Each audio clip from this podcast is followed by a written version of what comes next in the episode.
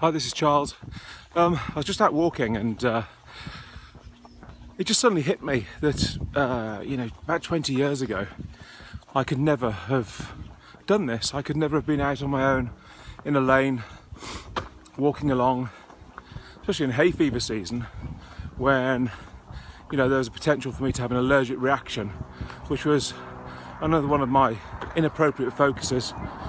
Um, sorry about the car. Uh, I've walked about three miles down country lanes. It's obviously hay fever season, as you can see. All the flowering plants are out in the trees, and I've got hay fever. I'm sniffing, but it no longer gives rise to that inappropriate fear response that I used to have.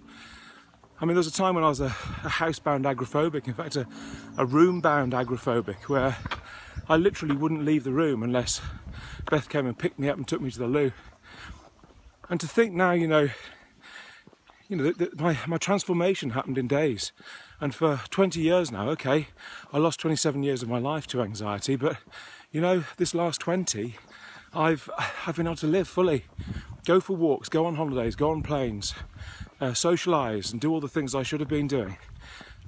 So as I was walking this morning, I was thinking to myself, wow, you know what? We've got 8,000 plus active clients at the moment, many of whom are severely agoraphobic. And I just want you to know that you will get out of it. You will be anxiety and agoraphobia free. And you'll be able to walk around like I am now and enjoy the countryside, enjoy the world, and become fulfilled. And that your anxiety literally is just a state of mind. And when we've taught you how to remove it, you'll go back to enjoying absolutely everything you've always enjoyed, free from the confines of your of your inappropriate fear.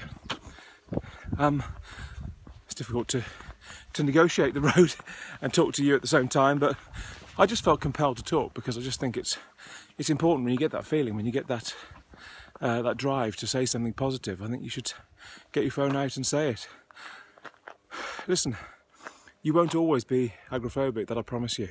And if you just listen to my guidance and listen to the guidance of my team, in in a, in a couple of days you can be feeling entirely different. Um, and I say that with the the utmost of conviction and the utmost of love for every sufferer and the caring that myself and the organisation have put together over the years to, to enable all of you to literally come out of your shells and live the lives that you're meant to live. So I hope this has been a little bit of inspiration for you. I better get back to my walk. I've set myself a, a 5k in 35 minute challenge today, so I better keep walking.